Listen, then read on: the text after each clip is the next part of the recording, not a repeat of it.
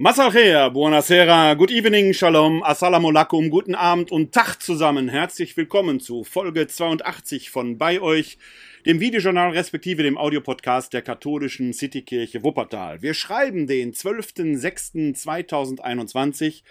Es ist der Vorabend des 11. Sonntages im Jahreskreis in der römisch-katholischen Leseordnung. Und weil immer noch Schabbat ist, wir neigen uns ja langsam dem äh, der Sonnenwende, also es ist sehr lange hell, es ist also noch Schabbat, deshalb ziehe ich auch heute wieder in Respekt mit meinen und vor meinen Jüdin, jüdischen Freundinnen und Freunden wieder die Kippa auf, auch als Zeichen der Solidarität. Denn äh, dieses Zeichen ist in diesen Zeiten immer wieder wichtig und wertvoll. Deshalb ziehe ich die Kippa auf und wünsche Ihnen und euch allen ein herzliches Shabbat Shalom.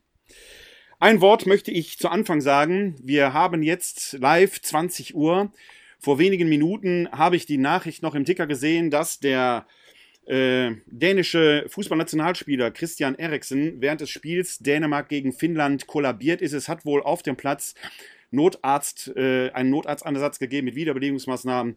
Ich hoffe, dass da alles gut geht. Meine Gebete und meine Gedanken sind bei Christian Eriksen und seiner Familie. Äh, das soll in diesen Zeiten stellvertretend für all die Not gesagt werden, denn da ist ein Notfalleinsatz vor laufenden Kameras äh, äh, statt, hat stattgefunden und äh, das Spiel wurde unterbrochen, ist wohl auch noch nicht aufgenommen worden. Äh, mir geht so etwas immer nahe, nicht nur wenn so etwas im Fußball geschieht. Gerade in der letzten Woche hatte ich mit einem Lokführer ein Gespräch, der zweimal miterleben musste, wie jemand sich vor seinen Zug geworfen hat und damit nicht klarkommt. Ähm, meine Solidarität ist bei all den Menschen, die Verunfallten helfen und bei all denen, die mit dem Tod ringen. Das soll hier am Anfang dieser Folge gesagt sein, denn das bei euch ist ja nicht nur ein Lippenbekenntnis, sondern soll ja tatsächlich ein Auftrag sein, den wir auch zu erfüllen haben, und in diesem Sinne versuche ich meinen Auftrag zu erfüllen, nicht nur mit Worten hier im Podcast. Podcast besteht daraus, Bild und Ton, dass wir sicherlich viele Worte machen und dass ich viele Worte mache, aber ich versuche diesen Worten eben immer auch wieder Taten folgen zu lassen. Das kann man dann schlecht hier live zeigen, aber es passiert in meinem alltäglichen Leben. Äh, manchmal stelle ich, oder ich stelle ja alle Folgen auch bei YouTube ein. Da gibt es manchmal auch äh, für Außenstehende vielleicht lustige Dialoge, die sich dann in den Kommentaren manchmal abspielen aber dahinter stecken eben oft auch Begegnungen, wo Menschen äh, mit mir in Kontakt treten, äh, die dann in der aus der digitalen Welt hinein in die analoge Welt hineinkommen. Und da findet ja das wahre, wirkliche Leben statt. Und jeder Tag dieses Lebens ist wertvoll. In diesem Sinne bin ich nicht nur digital bei euch oder will nicht nur digital bei euch und Ihnen sein, sondern sicherlich auch und gerade in der analogen Welt. Wenn ihr da in Kontakt mit mir treten wollt, könnt ihr das sehr gerne tun unter 0202 4296975 oder schickt mal eine E-Mail an bei-euch at katholische-citykirche-wuppertal.de. Da versuchen wir oder können wir versuchen, miteinander in Kontakt zu kommen, sei es, weil ihr über Gott und die Welt reden wollt, sei es, weil ihr ein seelsorgliches oder anders gelagertes Problem habt, sei es, weil ihr mir ein Feedback zu den Sendungen geben wollt, sei es, weil ihr vielleicht eine Themenanregung habt. Alles herzlich willkommen. Ähm, alle wichtigen Angaben, auch zu den Shownotes, zu den Artikeln, die ich in dieser Sendung hier zitiere, findet ihr auch in den Shownotes, entweder oben drüber oder unten drunter oder auf der zugehörigen Homepage unter www.kck42.de Schrägstrich bei euch. Da könnt ihr dann auch alle entsprechenden Angaben noch einmal finden, um so entsprechend mit mir in Kontakt treten zu können, sofern ihr das wollt. Ein wichtiges Projekt möchte ich euch auch noch äh, ans Herz legen oder nochmal darauf hinweisen. Äh, es gibt ja verschiedene andere Formate, die ich hier auch in, gerade in den Corona-Zeiten sehr verstärkt und forciert digital gefahren habe. Zum Beispiel die Glaubensinformation, die gab es zwar immer schon auch als Aufzeichnung, aber habe ich jetzt äh, in diesen Corona-Zeiten als Webinar gefahren. Und da ergibt sich immer wieder auch aus den Feedbacks manchmal dann Fragen zur Theologie, zu Gott und der Welt. Äh, manchmal dann äh, so komplex, dass ich sie entweder sofort per Mail, die sind dann manchmal etwas länger, versuche zu beantworten. Manchmal sind da Themenanregungen drunter, zu denen ich dann vielleicht auch im nächsten Jahr eine eigene Veranstaltung mache. Aber manchmal sind das vielleicht auch einfach Fragen, äh, die nicht ganz direkt auf ein ähm, abendfüllendes Format äh, ausgelegt sind die vielleicht auch so allgemein sind, dass sie äh, mehrere Leute interessieren. Und da biete ich an, diese Fragen einfach zu sammeln im Sinne eines Ask Me Anything Formates, ein AMA-Format. Und diese Fragen könnt ihr mir gerne schicken unter fragmich.katholische-citykirche-wuppertal.de. Die sammle ich und dann werde ich, wenn ich äh, einen schönen Fundus an Fragen zu habe, gerne mal hier ein Online-Format so ein bis zwei Stunden anbieten, wo wir diese Fragen oder wo ich diese Fragen versuche zu beantworten. Also, wenn ihr da Fragen habt, könnt ihr mir die gerne schicken unter fragmich.katholische-citykirche-wuppertal.de. Ich freue mich da auf euer Feedback. Ja, die ersten Likes zu dieser Folge und ich freue mich über jedes Like habe ich schon bekommen, als ich gerade den Stream online gestellt habe live denn die Folge heute hat ja einen, ja, merkwürdigen Namen, Hidigaigai. Ähm, das ist der Name einer Katze, die in einer Dichtung aus dem 18. Jahrhundert dem Trompeter von Säckingen vorkommt. Ich kannte diese Dichtung auch nicht, bin erst kürzlich darüber gestolpert. Da geht es um einen jungen Mann, der sich durch Süddeutschland äh, auf den Weg macht, durch die Dörfer damals, die Menschen, die Welt beobachtet und er wird begleitet von einer Katze, eben jener Katze Hidigaigai. Und die ist eigentlich der eigentliche Star dieser Dichtung des Trompeters von Säckingen denn die bringt immer wieder Gedichte hinein, wo sie zwischendurch das Verhalten der Menschen kommentiert, nicht nur der Menschen, sondern ihre Umwelt kommentiert. Manchmal sitzt sie dabei auf einem Kirchturm und eines dieser Gedichte ging mir in diesen Tagen immer wieder durch den Kopf. Da sitzt diese schöne Katze mit ihrem buschigen Schweif auf dem Kirchturm guckt von oben herunter auf das Verhalten der Menschen und der Mitkatzen übrigens auch und sagt dabei folgendes Gedicht. Hidigaigai hält durch strengen Wandel rein sich das Gewissen, doch er drückt ein Auge zu, wenn sich die Nebenkatzen küssen.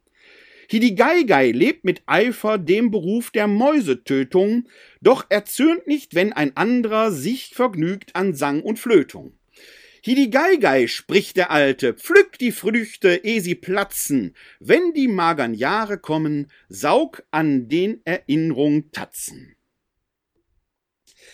Was dieses Gedicht mit dem Juni 2021 zu tun hat, mögt ihr euch da draußen jetzt fragen, oder vielleicht auch schon nicht. Mir ging es einfach so durch den Kopf, wenn ich so auf die Ereignisse der letzten Woche schaue. Und da gibt es ja so einiges. Wir haben die römischen Irrungen und Wirrungen um Kardinal Marx. Wir haben in der Politik, man möchte sagen, die üblichen Irrungen und Wirrungen, die aber in diesen Zeiten der Wahlen doch besonders interessant sind. Und da geht es immer wieder auch um Personen, die man vielleicht als Zuschauer oben herunter vom Kirchturm beobachtet und sich fragt, was treiben die da eigentlich? Und natürlich Corona. Die Inzidenzzahlen sind so niedrig wie lange nicht. In Wuppertal gab es in den letzten Tagen wieder einen leichten Anstieg, aber wir sind Gott sei Dank immer noch unter dem Inzidenzwert von 50. Und ja, das Leben draußen, ist das schon wieder normal? Ich weiß es nicht. Manch einer scheint mir da auch zu überzukompensieren. Gerade heute Morgen, wie gesagt, wir haben den 12.06., hörte ich von einem Einsatz der Polizei am Aachener Weiher in Köln, wo die Polizei über 1000 Feiernde äh, ja, bändigen musste, wo DJs ihre Pulte aufgebaut haben. Alkohol und Drogen spielten wohl auch eine große Rolle. Hier in Wuppertal trafen sich kürzlich 30 Jugendliche auf der Nordbahntrasse zu einer Schlägerei und das Schlimme ist, alles ohne Abstand und ohne Maske. Also da kann man nur sagen, Hidi Gai Gai, ihr Hayopais, bei euch geht es im Kopf nicht so ganz richtig zu. Also, das ist eine Form von Überkompensation. Ich kann ja verstehen, wenn man nach langer Zeit des Lockdown unbedingt nach draußen will.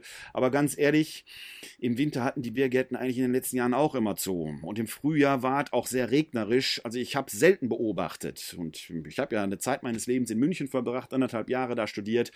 Äh, Im Winter und im Frühjahr im Biergarten ganz, ganz, ganz, ganz mau, ganz mau. Also die Wirte haben da immer drüber geklagt, dass im Frühjahr, wenn es verregnet war, eigentlich keiner kam. Also ganz, ganz, ganz, ganz schlimm. Also unabhängig von Corona hätten die Biergärten und die Außengastro jetzt sowieso erst wieder aufgemacht, bei all dem Verständnis und der Problematik, die damit grundsätzlich und grundlegend verbunden ist. Aber naja, wie auch immer. Also, äh, manchmal spielt die Psyche uns da sicherlich auch einen Streich, aber da werden wir zum Schluss uns auch nochmal mit befassen. Wir beginnen mal mit den Irrungen und Wirrungen aus Rom. Der Papst lässt den Marx nicht raus. Was für ein Theater!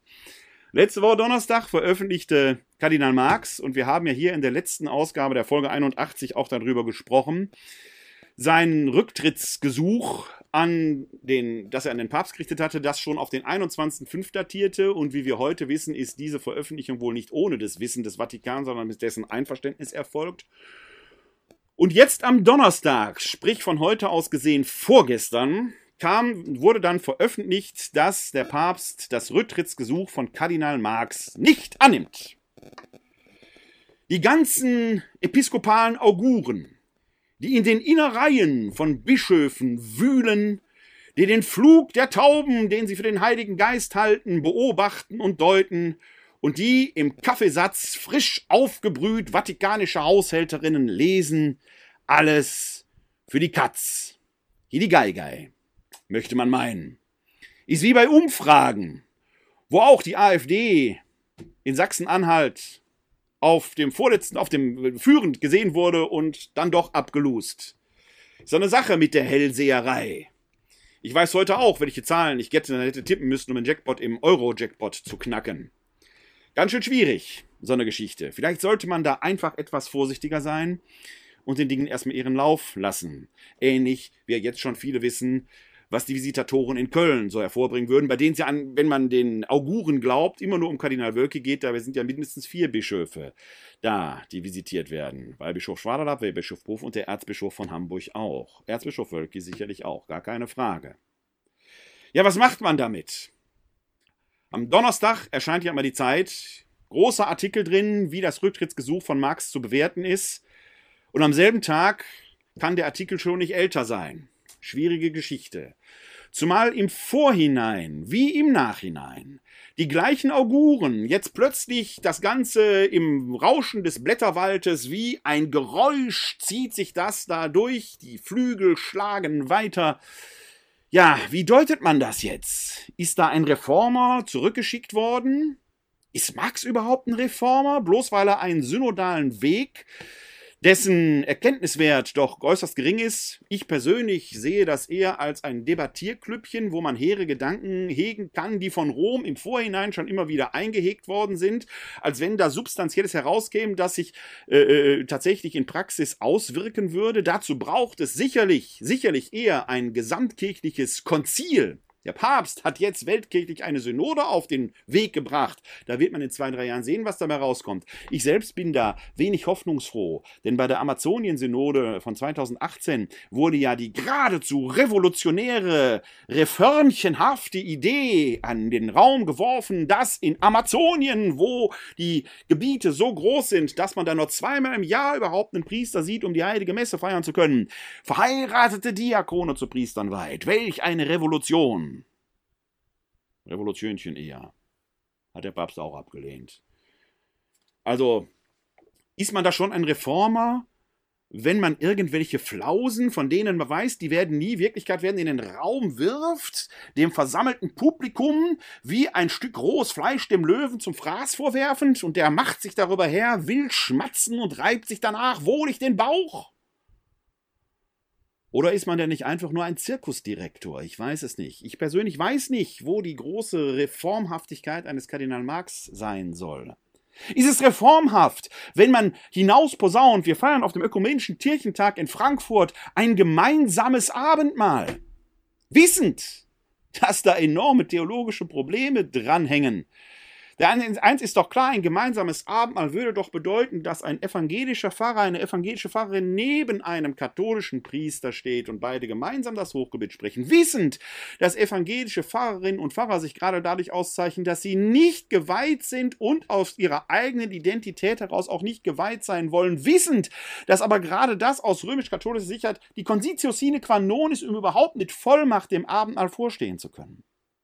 Wäre das je Wirklichkeit geworden, stellte sich doch die Frage, warum nicht die Pastoralreferentin oder der Pastoralreferent in einem solchen Auftrag mit den Gemeinden die Eucharistie feierten. Viele Probleme wären von jetzt auf gleich erledigt.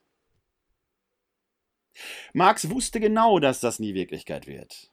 Und aus meiner Sicht hat er, bevor es hart auf hart kommt, den Vorsitz der Deutschen Bischofskonferenz niedergelegt. Ist das schon Reform? Wenn man nur hehre Ideen hinausposaunt, von denen man weiß, dass sie nicht Wirklichkeit werden oder wenn dann nur unter hartem Ringen das Jahre und Jahrzehnte dauern wird? Nicht, nicht, dass ich die Idee nicht schlecht fände, darum geht's gar nicht. Es geht nicht darum. Es geht darum, führt man hier nicht Leute möglicherweise wissentlich in die Irre, dann ist es unehrlich.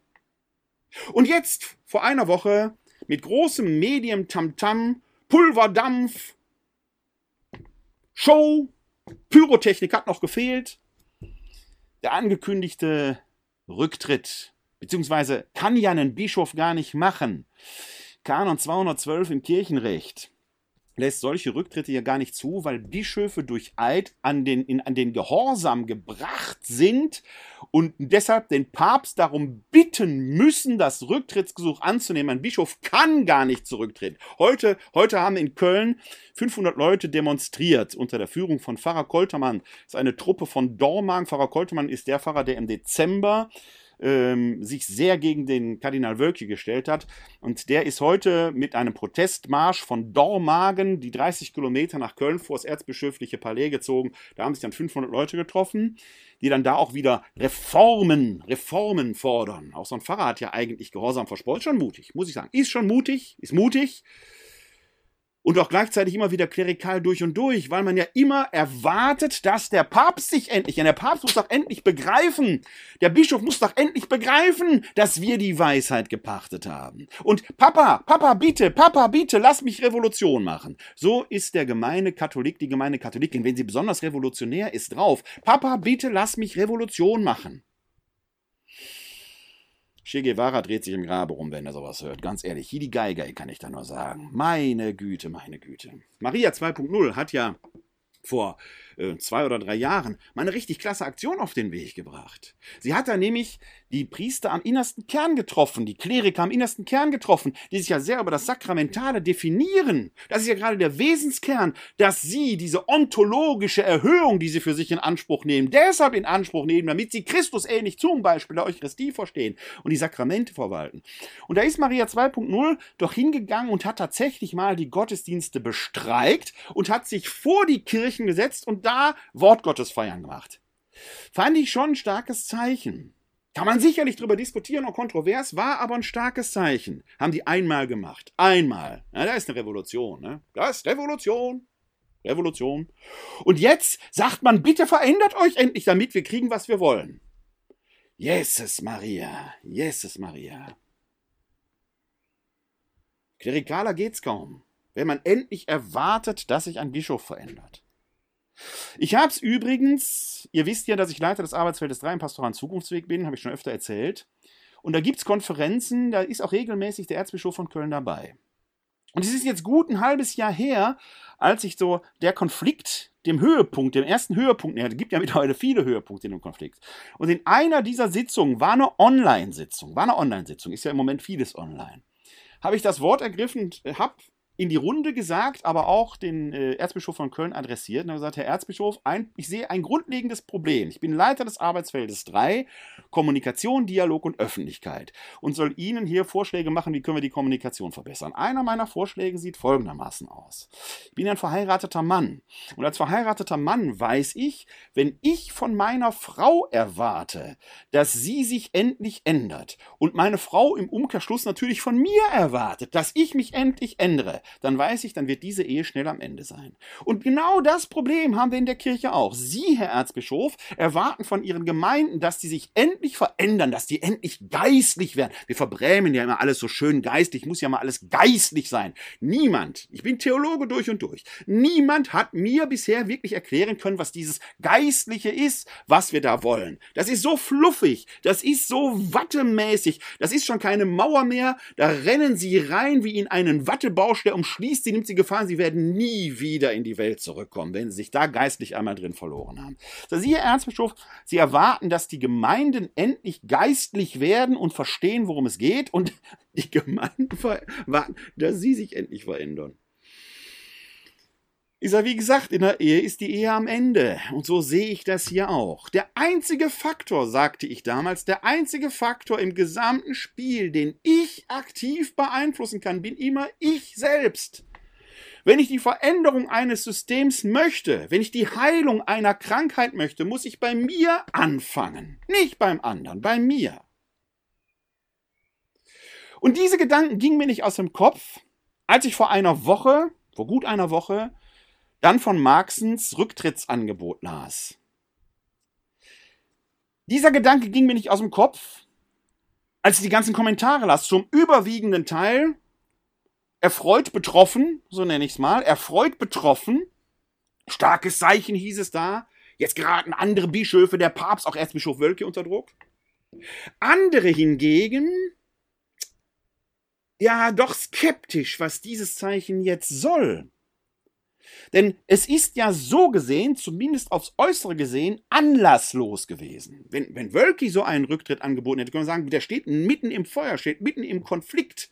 Und an sein Rücktrittsangebot könnte dann ein Zeichen sein, die Situation hier im Erzbistum Köln zu befrieden. In Limburg hatte man vor Jahren ja eine ähnlich vergleichbare Situation. Ganz anderes Thema mit Thebats von Els mit seiner goldenen Wadewanne und was weiß ich, was da damals alles im Raum stand. Ganz andere Situation, musste gelöst werden, Thebats von Els ist weg. Ganz andere Situation vor Jahren Jahren in Augsburg, als Bischof Mixer das herauskam, dass er mal Kinder geohrfeigt hatte. Ein Skandal, den man nur durch den Rückzug lösen konnte, überhaupt wieder befrieden konnte. Aber in München, in München gab es derzeit zumindest offiziell bekanntes derzeit nicht. Im Gegenteil, Marx wurde ja mal als der große Reformer gefeiert.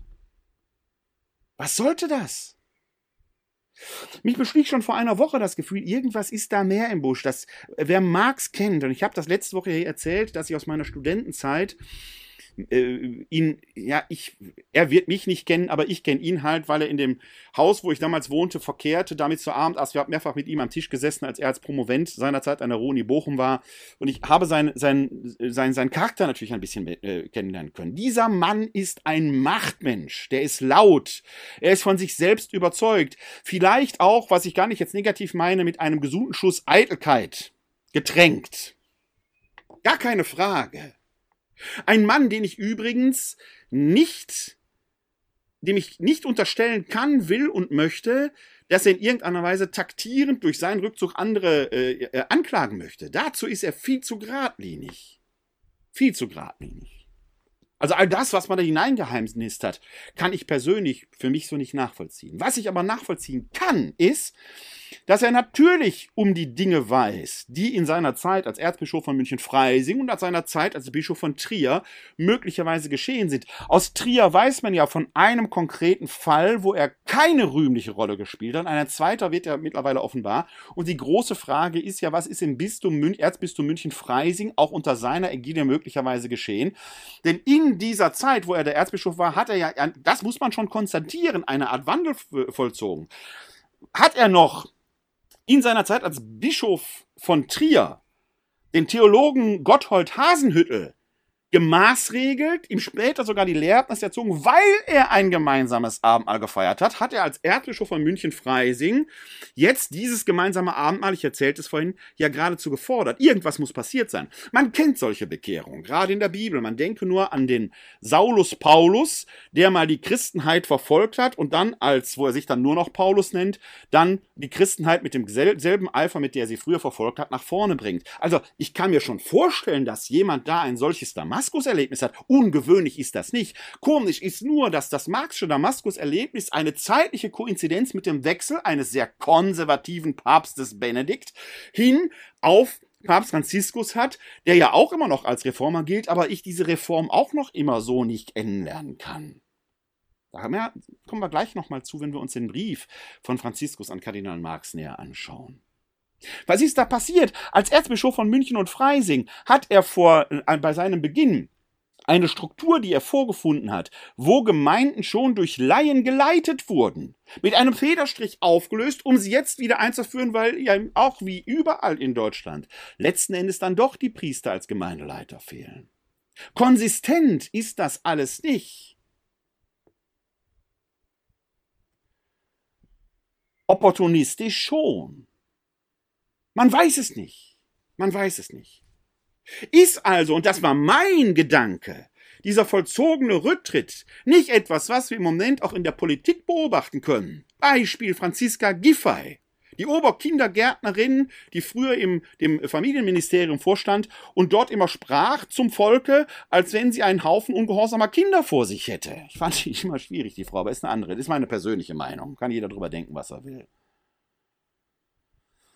Die weiß, dass sie ihren Doktortitel nicht ernsthaft ehrlich erworben hat, trotzdem auf Zeit spielt und dann mit Blick, dass sie in Berlin für den Sitz der Bürgermeisterin kandidieren möchte, jetzt ihr Amt niederlegt, sich da scheinbar ehrlich macht, als nichts mehr zu holen ist, sich zurücktritt und möglicherweise in Berlin dann doch wieder gewählt wird. Sie hat sich ja ehrlich gemacht. Ja, was war das denn für ein Ehrlichmachen, liebe Freundinnen und Freunde?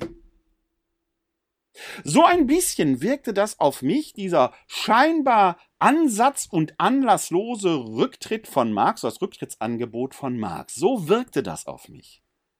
Wenn da etwas rauskommt, wäre er weg gewesen. Er hätte ja heldenhaft sagen können, und ich habe ja selber immer wieder gesagt, eine Bischöfin Käßmann hat es richtig gemacht, als sie ihre Alkoholfahrt bei Rot hatte, ist sie zurückgetreten und konnte danach erhobenen Hauptes wiederkommen. Aber es war eben nicht anlasslos. Das ist der Witz. Da ist etwas gewesen und sie hat sehr schnell die Verantwortung übernommen. Wenn etwas nachweislich da ist, musst du den Kopf hinhalten. Ist übrigens dann doch ein bisschen anders als in der Politik, wo Ministerinnen und Minister ja symbolisch einen ganz anderen Wert haben als Bischöfinnen und Bischöfe in der Christenheit. Lassen wir die Sache mit der apostolischen Sukzession jetzt mal beiseite. Auch da muss man Verantwortung übernehmen, aber gerade bei uns Katholiken wachsen Bischöfe eben nicht auf den Bäumen. Die müssen ja eine Weihe haben. Frauen kommen da schon gar nicht in Frage. Auch in der Politik beobachten wir ja jetzt zunehmend, dass qualifiziertes Personal rar ist. Denn nach dem Rücktritt Giffey's wird ja das Familienministerium nicht neu besetzt, sondern wird glaube von der Justizministerin mitverwaltet. So wichtig sind Familien und Kinder in Deutschland. Gut, kann man sagen, bis zur Bundestagswahl ist ja nicht mehr lang hin. Lohnt sich vielleicht nicht da mehr nochmal danach zu gucken. Oder liegt es doch daran, dass das Personal nicht da ist? Ich glaube, dass es einen Anlass gab, der Marx zu diesem Rücktritt bewegt hat, um, wenn der Sturm kommt, nicht mehr in vorderster Linie zu stehen und dann sagen zu können, ich habe mich ja schon rechtzeitig ehrlich gemacht. Das Problem ist nur, in seinem Rücktrittsgesuch taucht das nicht auf. Der Papst hingegen lässt ihn offenkundig nicht so einfach gehen. Und ich zitiere jetzt aus dem Brief Papst Franziskus an Kardinal Marx, mit dem er sein Rücktrittsgesuchen ablehnt. Ein Brief außergewöhnlicherweise auf Spanisch geschrieben, nicht in der Kirchensprache Latein, sehr persönlich gefärbt, in der typischen Sprache eines Papst Franziskus und in der ganzen Diffusität, die dieser Papst in seinen Äußerungen manchmal mit sich bringt. Ich zitiere einen Teil daraus. Den Link zu dem Gesamtschreiben findet ihr in den Show Notes. Papst Franziskus schreibt da an Reinhard Kardinal Marx, Du sagst mir, dass du seit letztem Jahr am Nachdenken bist. Du hast dich auf den Weg gemacht, den Willen Gottes zu suchen und bist entschieden, ihn anzunehmen, was immer er sei. Ich stimme dir zu, dass wir es mit einer Katastrophe zu tun haben, der traurigen Geschichte des sexuellen Missbrauchs und der Weise, wie die Kirche damit bis vor kurzem umgegangen ist. Sich der Heuchelei in der Art, den Glauben zu leben, bewusst zu werden, ist eine Gnade und ein erster Schritt, den wir gehen müssen. Wir müssen für die Geschichte Verantwortung übernehmen, sowohl als Einzelne als auch in der Gemeinschaft. Angesichts dieses Verbrechens können wir nicht gleichgültig bleiben. Das anzunehmen bedeutet, sich der Krise auszusetzen. Nicht alle wollen diese Tatsache annehmen, aber es ist der einzige Weg, denn Vorsätze zur Änderung des Lebens zu machen, ohne das Fleisch auf den Grill zu legen, führt zu nichts. Die persönliche, soziale und geschichtliche Realität ist konkret. Es genügt nicht, sie nur mit Hilfe von Ideen anzunehmen. Denn über Ideen wird diskutiert, zu Recht. Aber die Wirklichkeit muss immer angenommen werden und braucht Unterscheidung. Es stimmt, dass die geschichtlichen Vorkommnisse mit der Hermeneutik jener Zeit bewertet werden müssen, in der sie geschehen sind. Das befreit uns aber nicht von der Aufgabe, Verantwortung zu übernehmen und diese Vorkommnisse anzunehmen als die Geschichte der Sünde, die uns bedrängt. Deswegen glaube ich, jeder Bischof der Kirche muss sie annehmen und sich fragen, was muss ich angesichts dieser Katastrophe tun? Das Mea culpa Angesichts so vieler Fehler in der Vergangenheit haben wir schon mehr als einmal angesprochen, in vielen Situationen, auch wenn wir persönlich an dieser historischen Phase nicht beteiligt waren. Und genau dieses Verhalten wird von uns auch heute verlangt. Man verlangt von uns eine Reform, die in diesem Fall nicht in Worten besteht, sondern in Verhaltensweisen, die den Mut haben, sich dieser Krise auszusetzen, die Realität anzunehmen, wohin auch immer das führen wird. Und jede Reform beginnt bei sich selbst. Die Reform in der Kirche haben Männer und Frauen bewirkt, die keine Angst hatten, sich der Krise auszusetzen und sich selbst vom Herrn reformieren zu lassen. Das ist der einzige Weg, andernfalls wären wir nur Ideologen der Reformen, ohne das eigene Fleisch aufs Spiel zu setzen. Der Herr hat sich niemals auf eine Reformation, ich bitte um Erlaubnis für diese Formulierung, eingelassen, weder auf das Projekt der Pharisäer noch auf das der Sadduzäer, der Zeloten oder der Essener sondern er hat sie mit seinem Leben bewirkt, mit seiner Geschichte, mit seinem Fleisch am Kreuz. Und das ist der Weg, den auch du, lieber Bruder, annimmst, indem du deinen Amtsverzicht anbietest. Du sagst in deinem Brief zu Recht, dass es uns nichts hilft, die Vergangenheit zu begraben, das Schweigen, die Unterlassung, das übertriebene Gewicht, das dem Ansehen der Institution eingeräumt wurde. All das führt nur zum persönlichen und geschichtlichen Fiasko. Es führt uns dazu, dass wir mit der Last leben, wie die Redewendung sagt, Skelette im Schrank zu haben. Der Deutsche hat halt Leichen im Keller, der Argentinier Skelette im Schrank, jedem so das seine. Das mal als Ausschnitt aus diesem Brief. Und ihr merkt, diese Sprache ist sicherlich, äh, weil sie muttersprachlich aus dem Spanischen Deutsche getragen wird, manchmal in der Bildwelt etwas merkwürdig. Fleisch auf den Grill legen wir Deutschen auch gerne, aber bei uns ist das nicht sprichwörtlich. Bei uns würde man Butter beide Fische tun. Kommt aber auf selber raus. Ich denke, jedem ist klar, jeder auch, worum es da geht. Aber man merkt diesem Brief auch an, wie es wieder dieses Theologengeschwiemel ist. Also wenn ich so einen Satz hier lese, dass äh, ähm, man äh, von einer Gnade spricht, äh, hier, sich der Heuchelei in der Art, den Glauben zu leben, bewusst zu werden, ist eine Gnade und ein erster Schritt, den wir gehen müssen. Ein erster Schritt sicherlich. Aber alles direkt als Gnade zu bezeichnen, ich weiß es nicht, liebe Freundinnen und Freunde. Also äh, manchmal darf man doch auch als Theologe ganz einfach normal in der Welt sein. Und so geht's in diesem ganzen Brief, dass alles irgendwie so theologisiert wird und manches bleibt dann im Wagen. Und dann sagt man, dass, der Papst ist ja Jesuit, das sei diese jesuitische Didaktik. Also da, wo es undeutlich wird, ist es dann plötzlich hochintellektuell jesuitisch. Da sage ich mir nur, ja, man kann auch das eigene Unvermögen, ein klares Wort deutlich in den Vordergrund zu streben, natürlich auch da wieder geistlich verbrämen und dialektisch hochjubeln.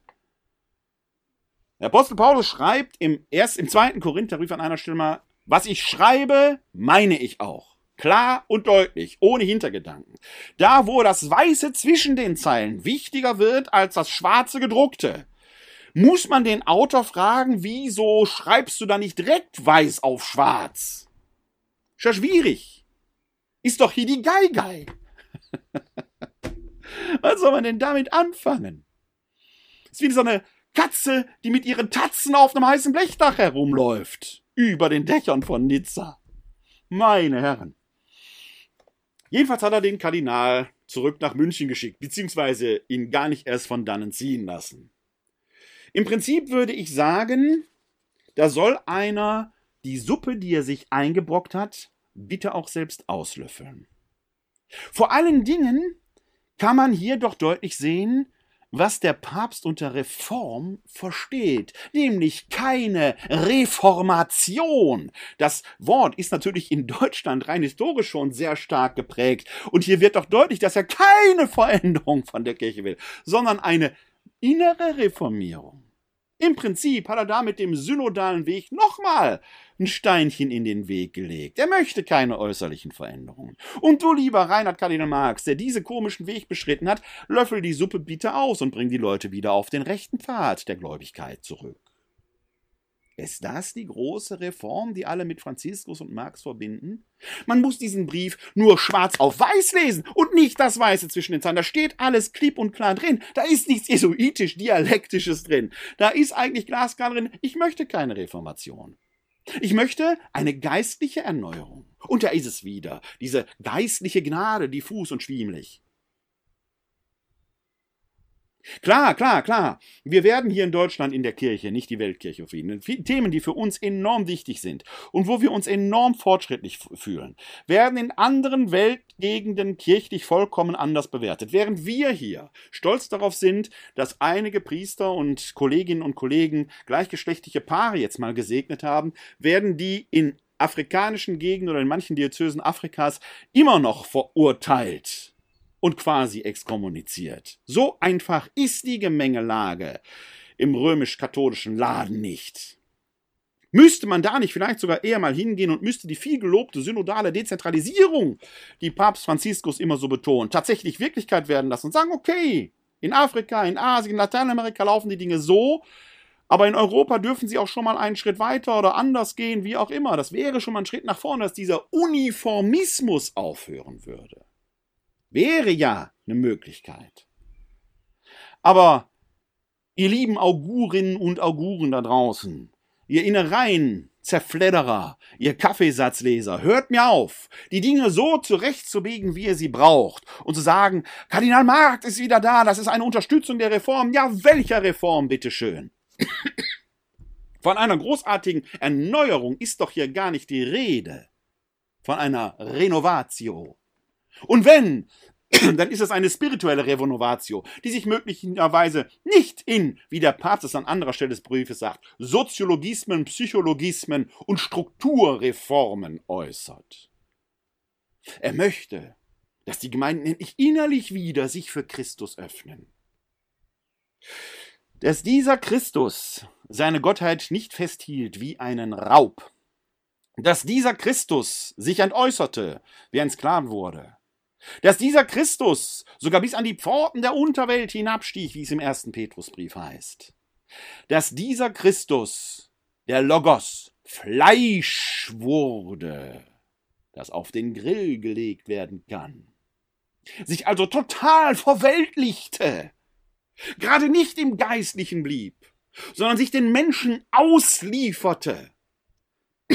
Das wird geflissentlich weggebetet. So wird Kardinal Marx zurückgeschickt, wo er nie hätte weggehen sollen. Er soll seine Verantwortung offenkundig übernehmen. Und es ist nicht ganz ungefährlich, sagen einige der Auguren, die das deuten, weil natürlich die Vorgänge in Trier und äh, möglicherweise auch in München um den sexuellen Missbrauch, der durch Kleriker begangen wurde, ihn natürlich jetzt hinterrücks anfangen können.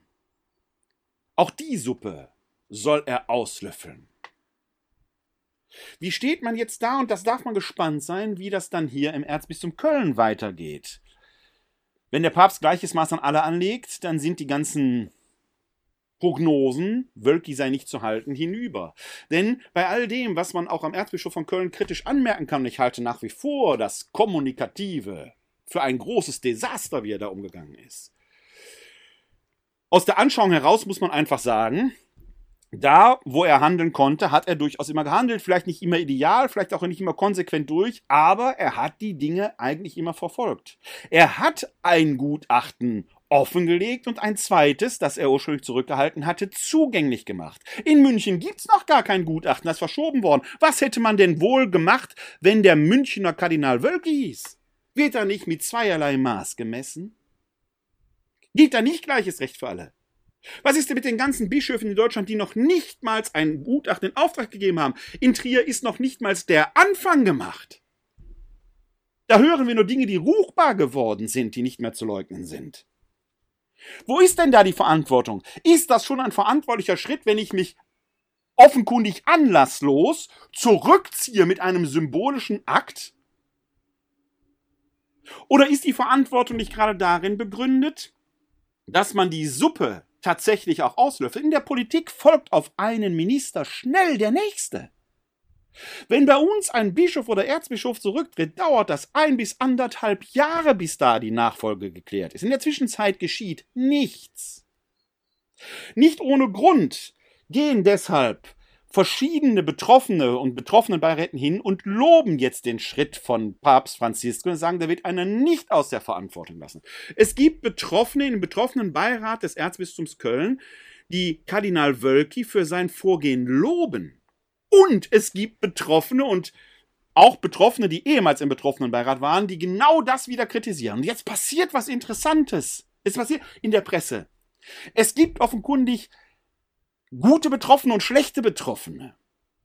Denn die Betroffenen, die sagen, es ist gut, wenn ein Kardinal nicht aus der Verantwortung gelassen wird, werden jetzt von anderen Betroffenen gescholten, ob sie wirklich tatsächlich richtige Betroffene seien. Das muss man sich mal reinpfeifen. Du bist nur dann ein guter Betroffener, wenn du forderst, ein Kardinal soll zurücktreten. Nicht, wenn du forderst, ein Kardinal soll seinen Job machen und soll die Aufklärung herbeiführen. Soweit sind wir gekommen, dass zwischen diesen Dingen überhaupt nicht mehr vermittelt wird. Du kannst nur noch dafür oder dagegen sein. Schwarz oder weiß, grau und bunt gibt's schon überhaupt nicht mehr. Hiwi gei gei. Nachts sind alle Katzen grau. Max jedenfalls muss jetzt die Suppe auslöffeln, die ihm eingebrockt wurde und die er sich vielleicht selbst eingebrockt hat. So wie andere Bischöfe, Ackermann, Dieser, Overbeck, Bode, Wiemer, Wölki, Koch und wie sie alle heißen, auch die Suppe auszulöffeln haben, die andere ihnen eingebrockt haben oder die sie sich selbst eingebrockt haben. Der Marxische Schritt nach vorn ist deshalb ein Schritt zurück geworden. Und, liebe Leute an der Basis, zu demonstrieren und zu fordern mit Worten ist das eine. Das eigene Verhalten zu ändern, das andere.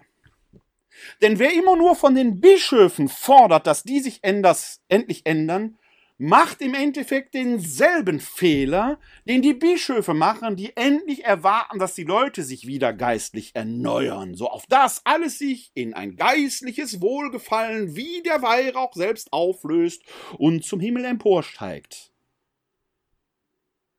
Man weiß nur nicht, ob Gott das ein Wohlgeruch ist oder so viel Heuchelei doch zum Gestank wird.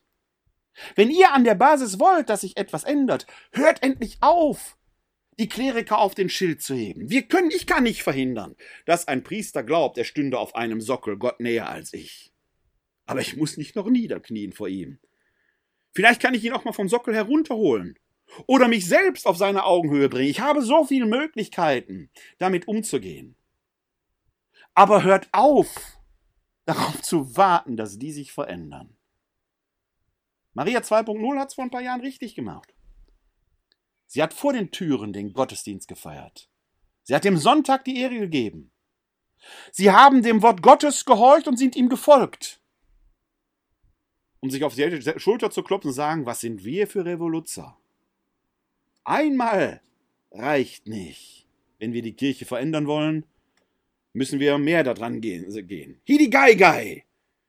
Die Basis ist weiter klerikerorientiert. Hurra! Schickt uns Priester, damit wir uns wieder gemütlich zurücklehnen können. Nein, ihr seid getauft und gefirmt. Man hat euch die Hand aufgelegt und ein Gebet gesprochen. Und wer getauft und gefirmt ist, soll wie mit von Amtswegen selbst das Wort Gottes öffentlich verkünden. Dieser Auftrag ist längst erteilt. Ich brauche keinen Bischof, der mir das sagt. Den Auftrag habe ich doch längst schon bekommen. Henry Ford hat einmal gesagt, ein Ruf erwirbt man nicht mit den Dingen, die man erst tun wird. Ein Ruf hast du, wenn du etwas getan hast.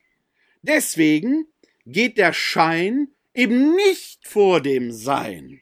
Deshalb sind die viel spitz und flott geformten Worte mit flinker Zunge nicht das Entscheidende, sondern die Tat, die man getan hat. Deswegen reicht es nicht, wenn ich hier Podcasts mache und wenn dann jemand vor mir steht, helfe ich ihm nicht weiter.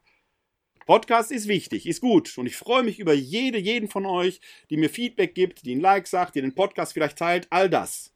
Freue ich mich wirklich drüber.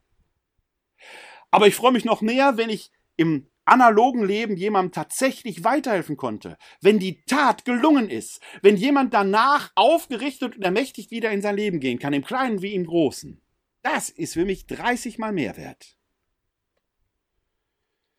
Der Schein scheint aber manchmal doch vor dem Sein zu gehen. Jedenfalls, wenn man in die Politik schaut. Ist jetzt nur ein Sidekick hier in dieser Folge, aber möchte ich trotzdem kurz drüber sprechen. Denn die Flucht nach vorn hatten wir vorhin schon bei Frau Giffey. Sie trifft aber auch die grüne Kanzlerkandidatin Annalena Baerbock und sicherlich auch den CDU-Kanzlerkandidaten Armin Laschet. Manchmal frage ich mich, was suchen die Leute da eigentlich? Warum ist das so wichtig, so einen Doktortitel zu haben? Warum wird der mehr oder weniger erschummelt und warum wird trotzdem immer wieder gesagt nach Best? Nein, du kannst nicht sagen, Frau Giffey, du hättest ihn mit bestem Wissen und Gewissen gemacht. Es ist festgestellt worden, du warst nicht ehrlich. Tu doch jetzt nicht so, als wenn alles irgendwie weg dies zu diskutieren wäre. Lebensläufe. Wenn ich im Leben, ich weiß doch, was in meinem Leben passiert ist. Und ich weiß doch als Kanzlerkandidatin, dass das Unterste nach oben gekehrt wird. Wieso muss da wieder der Schein nach vorne gemacht? Das ist doch peinlich, wenn da was rausgefunden wird. So blöd kann man doch eigentlich gar nicht sein. Und was habe ich von einem Kanzlerkandidaten zu halten? der in seinem Lebenslauf verschweigt, dass er mal eine Dozentur hatte, einen Lehrauftrag, die ihm entzogen wurde, weil er Klausuren verbummelt hat und für die verbummelten Klausuren auch noch Noten gegeben hat, wie Armin Laschet an der TU Aachen. Der Schein geht vor dem Sein. Schwierig. Welche Qualifikation muss man als Politiker eigentlich haben? Ich persönlich würde sagen, Lebenserfahrung wäre schon mal nicht das Schlechteste, was da zu Gebote stehen würde. Aber letzten Endes ist es auch eine gesunde kommunikative Fähigkeit. Das ist ja ohnehin das, was in was auffällt, dass Ministerinnen und Minister oft vielleicht gar nicht die, Qualifiz äh, die Qualifikation haben, um äh, die fachliche Qualifikation haben, um ein Ministerium zu führen. Dafür haben sie halt ihre Beraterinnen und Berater. Das ist das, das, worum es da geht, dass sie fachlich gut beraten wären. Was die Ministerinnen und Minister können müssen, ist zwischen Regierung und Parlament und vor allen Dingen auch uns als Bevölkerung zu vermitteln. Es sind also zuvorderst kommunikative Fähigkeiten, die da erforderlich sind. Und die Offenheit, sich auch fachlich beraten zu lassen. Und Fehler, die dann in diesen Prozessen passieren, wir haben ja in den Corona-Pandemien dem letzten Jahr immer wieder erlebt, wie schnell reagiert werden musste, wie da auch Fehler passieren können. All das kann passieren. Über eine Sache werden wir gleich auch nochmal diskutieren hier, wenn wir eine Stimme aus der Schweiz hören. Die Kommunikation ist wichtig, die zählt. Einer, der das konnte, sicherlich in all der Gebrochenheit und in aller Weise, wie man, wie man ihn äh, äh, auch kritisieren konnte, war Willy Brandt. Wenn man heute in der Zeit, in der Zeit gibt es immer wieder solche Interviews, da werden, glaube ich, 30 die gleichen Fragen gestellt und da wird immer wieder, eine Frage ist immer wieder, welches politische Ereignis hat Sie am meisten beeindruckt, außer dem Kniefall von Willy Brandt der wird ausgenommen, weil das ein, eine Kommunikation in Perfektion war. Ein vielleicht sehr spontaner Akt, dessen Bild, Gewalt so ikonisch ist, dass er wirklich mehr sagt als tausend Worte. Willy Brandt konnte das. Er hatte kein Abitur, keinen Doktortitel. Eine Ge gebrochenen Lebenslauf, der ihn vielleicht sogar angreifbar machte und der trotzdem zu einem der beeindruckendsten Kanzler geworden ist, der auch den Weg zur deutschen Einheit auf seine Weise mitgestaltet hatte durch die Ostverträge. Und der am 3. Oktober 1990 neben dem damaligen Bundeskanzler Helmut Kohl nicht so unrecht vor dem Brandenburger Tor und dem Reichstag stand. Sein Satz, Jetzt wächst zusammen, was zusammengehört, ist auch so ein Satz für die Geschichtsbücher. 30 Jahre nach der Einheit merken wir immer noch den Wachstumsschmerz. Wozu also der ganze Budenzauber? Wenn authentische Ehrlichkeit das Eigentliche wäre, worum es geht. Brauchen wir die Politik als Show? Was ist da nicht gejubelt worden über den Kurz in Österreich und den Macron in Frankreich. Die jungen Wilden, die jetzt alles machen, die Show stimmte. Politik hat ein junges Gesicht. Und jetzt? Und jetzt?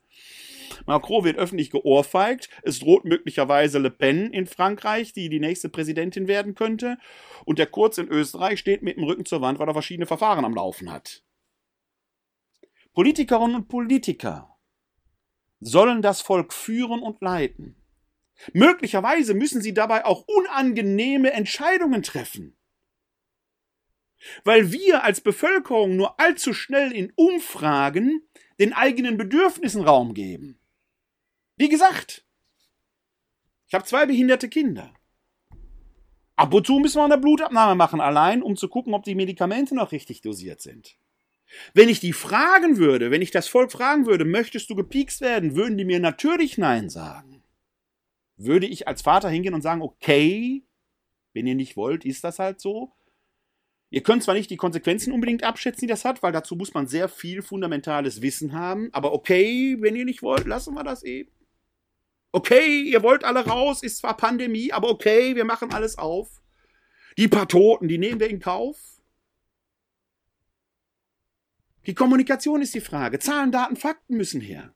Im pastoralen Zukunftsweg habe ich gerade diese Wochen auf einer Sitzung gesagt, da wird wieder ein großartiges, äh, äh, äh, eine Kampagne geplant mit Best Practice Beispielen. Best Practice. Best Practice in Bonn, Best Practice in Düsseldorf, Best Practice in Wuppertal, Best Practice in Köln. Da macht tatsächlich was toll laufen. Das ist toll, wie es in Bonn, Köln, Düsseldorf, Zülpich, Birkenhonigs, Essen oder Gummersbach läuft. Super Geschichten. Aber mir fehlen genau diese Leute, die das vor Ort macht unter Umständen. Mir fehlen genau diese Ressourcen, die vor Ort sind. Und mir fehlen auch die Leute, die da mitmachen. Ich mache hier Sachen in Wuppertal, die hier wunderbar funktionieren. Die würden in Bonn, Zülpich, Köln, Düsseldorf oder Neuss überhaupt nicht laufen und umgekehrt. Was hilft mir dieses Best Practice, dass wir uns gemütlich zurücknehmen und sagen, seht her, wie toll wir sind? Wir sind als Kirche nicht toll. Wenn diese Best Practice Beispiele überall super laufen würden, würde der Laden brummen und wir würden nicht über steigende Austrittszahlen klagen. Wir müssen den Leuten reinen Wein einschenken, auch in der Kirche. Wir müssen hier den pastoralen Zukunftsweg hier im Erzbistum Köln machen doch nicht aus Spaß und Dollerei, weil wir sonst nicht wissen, wie wir unsere Zeit rumkriegen, sondern um Leute zu ärgern. Wir wissen, dass im Jahr 2030 nur noch die Hälfte des pastoralen Personals zur Verfügung stehen wird und dass nach einer Prognose 2060 nur noch die Hälfte der Katholiken da sind. Und diese Prognose könnt ihr knicken, Leute.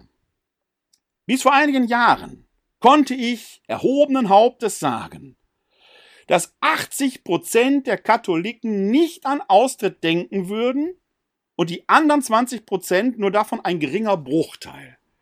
Nach neuesten Untersuchungen im Jahr 2021 tragen sich angesichts des derzeitigen Zustands der Kirche 28 Prozent der Katholiken mit konkreten Austrittsgedanken. Fast ein Drittel es geht hier gar nicht nur um Kirchensteuer.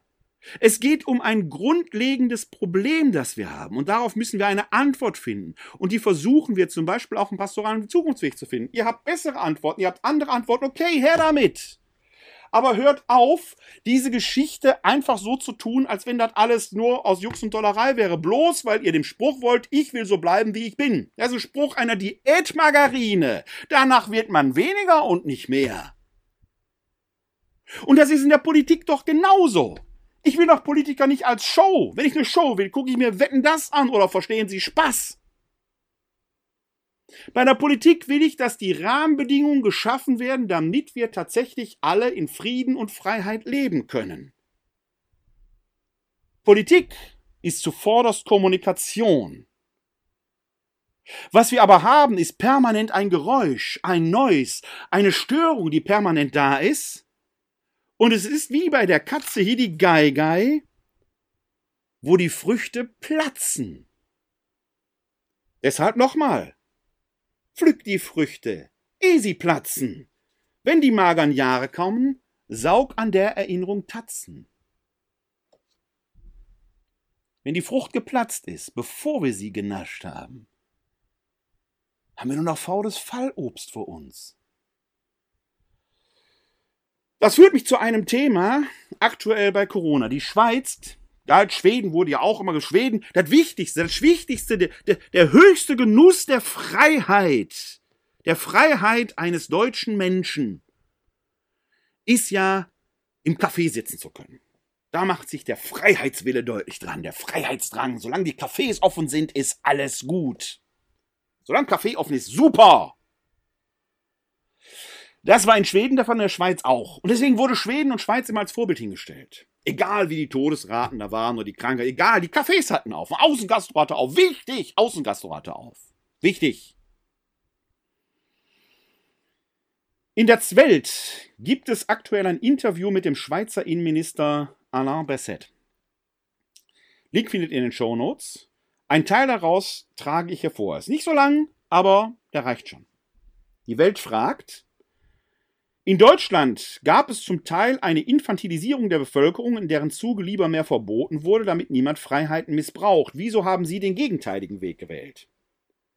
Nochmals, es ist sehr schwierig zu vergleichen, sagt Besset. Der Bundesrat hat sich auf seine langjährige Erfahrung mit der halbdirekten Demokratie gestützt. Es gibt fast nichts, das bei uns nicht zur Abstimmung kommt. Wir stehen also immer im sehr engen Kontakt mit der Bevölkerung über politische Themen. Auch wegen dieser Erfahrung haben wir uns dafür entschieden, sehr transparent vorzugehen und einfach alles zu sagen. Alles, was wir wissen und auch alles, was wir nicht wissen. Dabei ist uns auch passiert, dass Dinge, die heute noch richtig erscheinen, sich später als irrtümlich herausstellten. Diese Ehrlichkeit ist gut angekommen.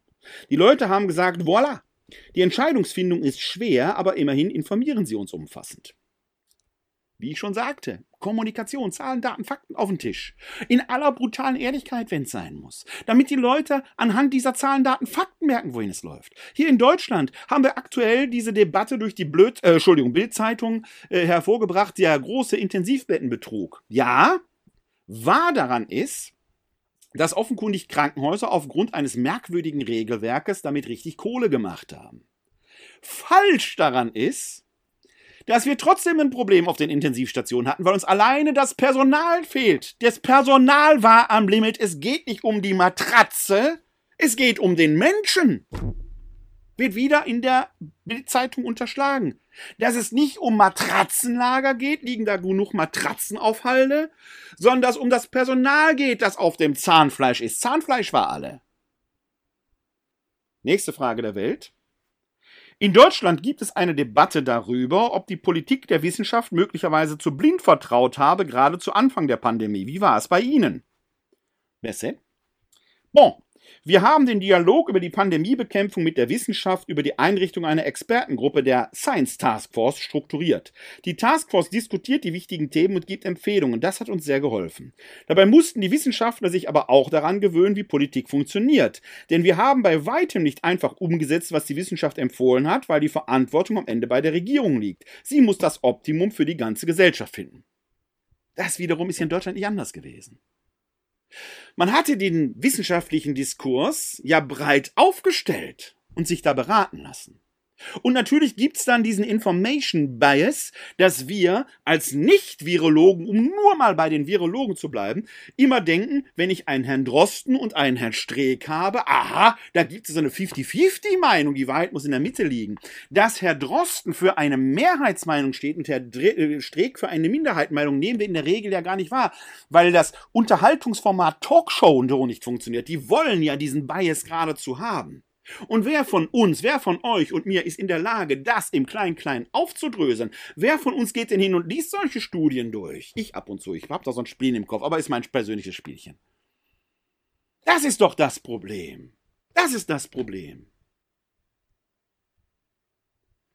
Dass Politik dann wieder kommunizieren muss und die wissenschaftlichen Erkenntnisse gucken muss, was können wir daraus auch die Psychologie des Volkes mitdenkend umsetzen, die Leute mitnehmen, hat doch nichts mit Infantilisierung des Volkes zu tun.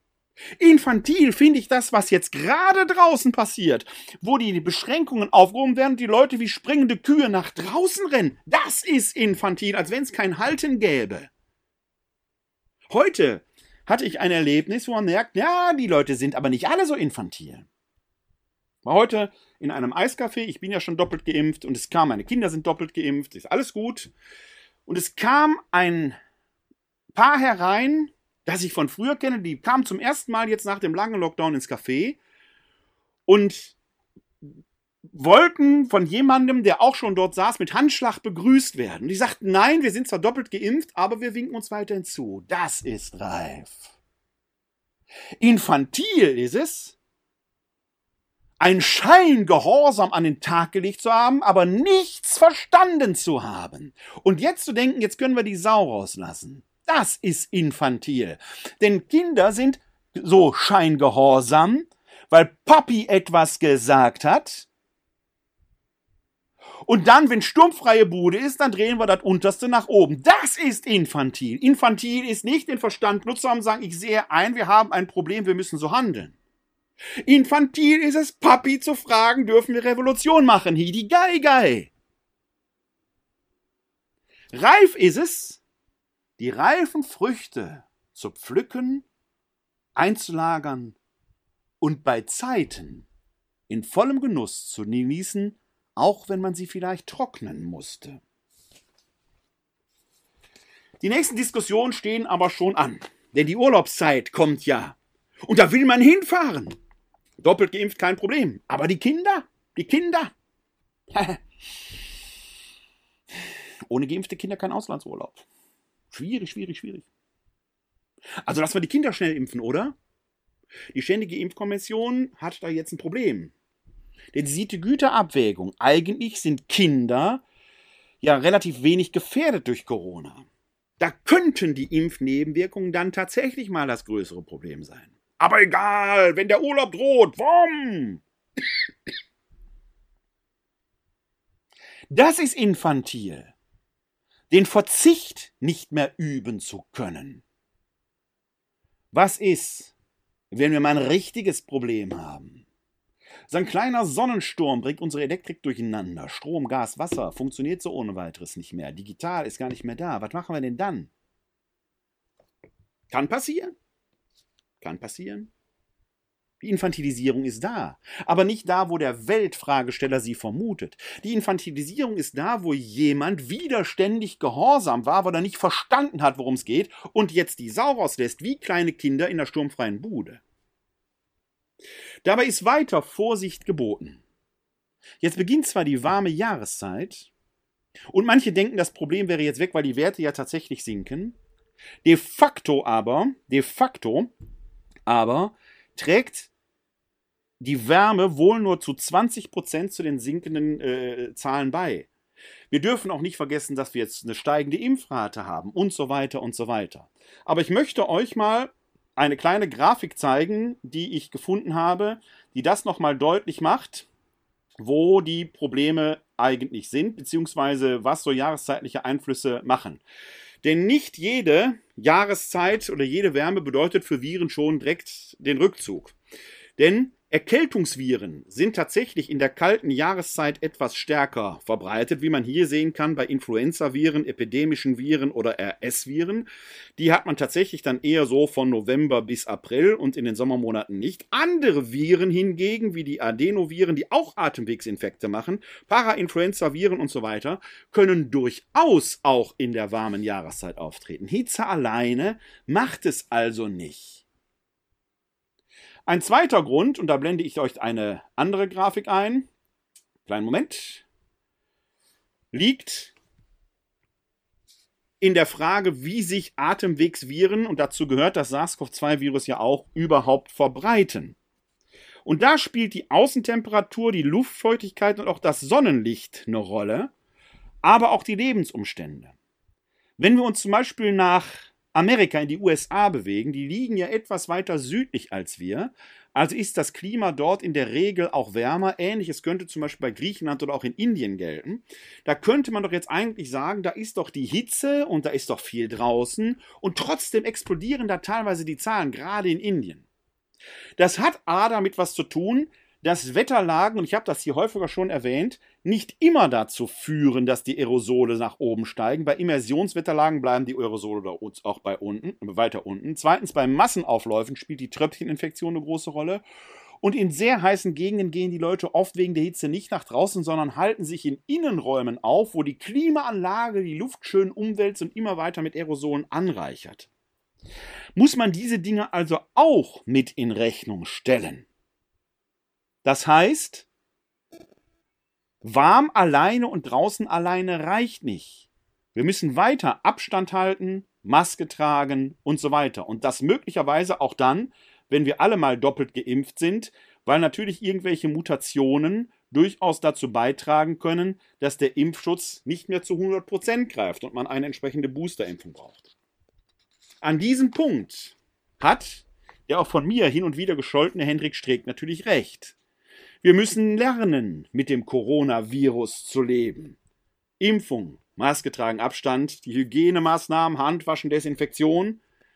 Und ich bin gespannt, wenn die nächste Grippewelle kommt, ob die Maske nicht doch zur neuen Normalität gehören wird, wie es in vielen asiatischen Ländern ja schon länger der Fall ist. Ich glaube, dass vielleicht nicht mehr alle Maske tragen werden, Aber die eine oder der andere wird sich doch so an die Maske gewöhnt haben und gemerkt haben, tatsächlich, die schützt mich und andere. Es ist reif, für sich eine solche Entscheidung zu treffen und bei sich anzufangen. Hidigaigai, pflück die Früchte, ehe sie platzen. Wenn die magern Jahre kommen, saug an den Erinnerungen tatzen. Wir haben den elften Sonntag im Jahreskreis und ich möchte hier zum Schluss unserer Folge ein, äh, das Evangelium vom elften Sonntag im Jahreskreis verkünden. Unsere Hilfe ist im Namen des Herrn, der Himmel und Erde erschaffen hat. Aus dem heiligen Evangelium nach Markus. Ehre sei dir, o Herr. In jener Zeit sprach Jesus zu der Menge, mit dem Reich Gottes ist es so, wie wenn ein Mann Samen auf seinen Acker sät, dann schläft er und steht wieder auf, es wird Nacht und wird Tag, der Samen keimt und wächst und der Mann weiß nicht wie. Die Erde bringt von selbst ihre Frucht, zuerst den Halm, dann die Ehre, dann das volle Korn in der Ehre. Sobald aber die Frucht reif ist, legt er die Sichel an, denn die Zeit der Ernte ist da. Er sagte, Womit sollen wir das Reich Gottes vergleichen? Mit welchem Gleichnis sollen wir es beschreiben? Es gleicht einem Senfkorn. Dieses ist das kleinste von allen Samenkörnern, die man in die Erde sät. Ist es aber gesät, dann geht es auf und wird größer als alle anderen Gewächse und treibt große Zweige, so dass in seinem Schatten die Vögel des Himmels nisten können. Durch viele solcher Gleichnisse verkündete er ihnen das Wort, so wie sie es aufnehmen konnten, er redete nur in Gleichnissen zu ihnen, seinen Jüngern aber erklärte er alles, wenn er mit ihnen allein war. Evangelium unseres Herrn Jesus Christus. Lob sei dir Christus. Ein paar Gedanken zum Evangelium. Zuerst der Hinweis auf die Gleichnisse am Schluss des Evangeliums. Es, schießt schon eine, es ist schon ein Spezifikum der Verkündigung Jesu, dass er keine Vorträge hält, dass er keine Vorlesungen hat, dass er nicht in Paragraphen, Normen und Dogmen redet, sondern in Bildgeschichten, den Gleichnissen. Ja, der Neutestamentler Joachim Jeremias hat schon vor Jahrzehnten davon gesprochen, dass in den Gleichnissen ein Stück der urtypischen Verkündigung Jesu vor uns liegt, vielleicht sogar der sogenannten Ipsissima Vox. Wir hören in den Gleichnissen die Ureinzelstimme Jesu.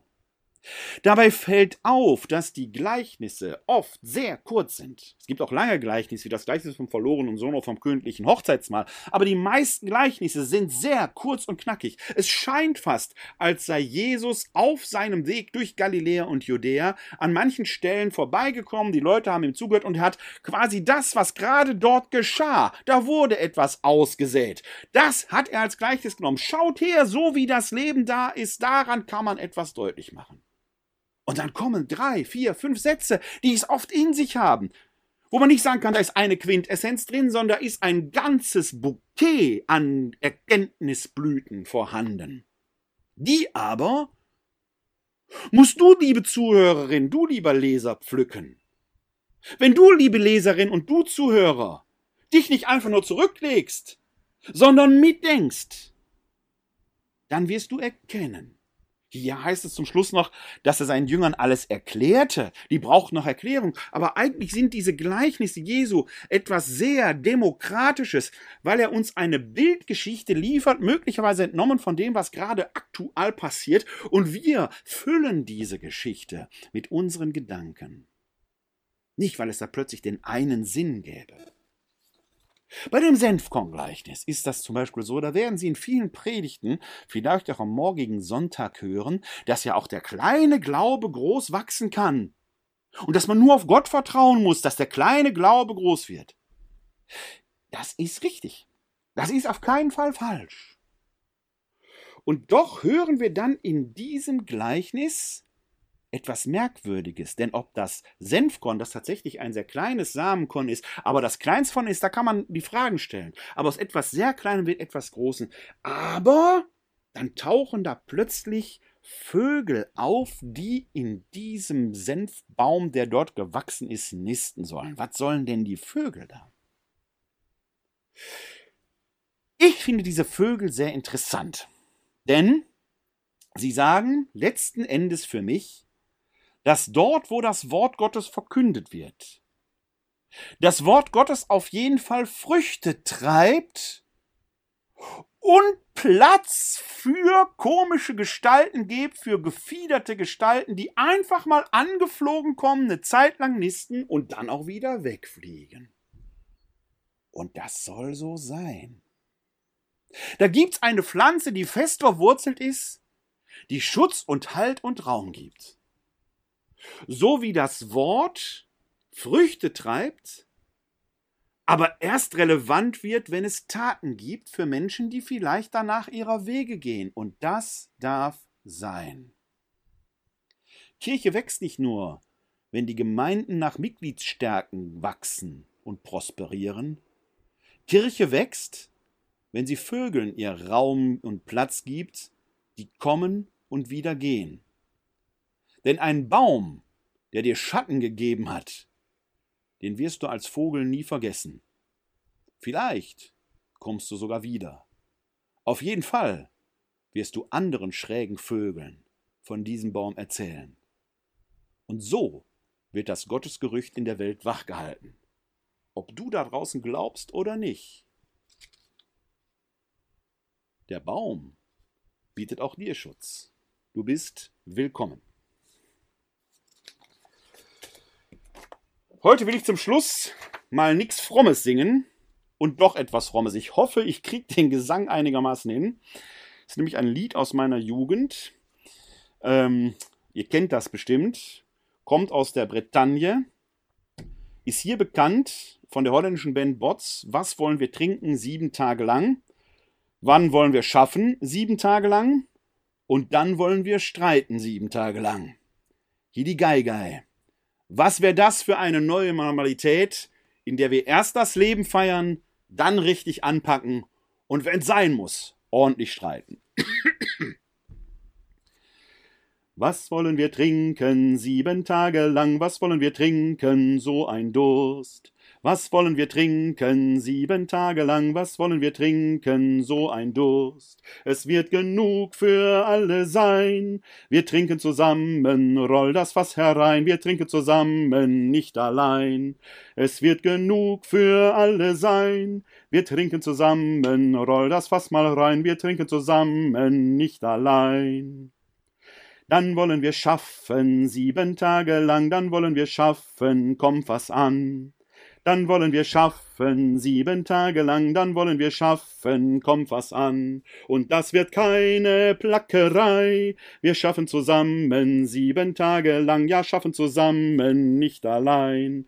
Und das wird keine Plackerei. Wir schaffen zusammen, sieben Tage lang, wir schaffen zusammen, nicht allein.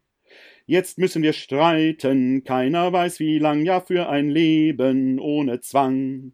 Jetzt müssen wir streiten, keiner weiß wie lang, ja für ein Leben ohne Zwang. Dann kriegt der Frust uns nicht mehr klein, wir halten zusammen, keiner kämpft allein, wir gehen zusammen, nicht allein.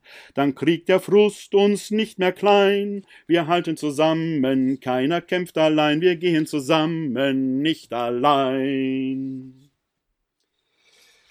Ja, Freundinnen und Freunde, trinkt, packt an und streitet. Hidigeigai, was wird das für eine Welt werden, wenn wir tatsächlich miteinander streiten? Das ist Kommunikation, das ist Politik.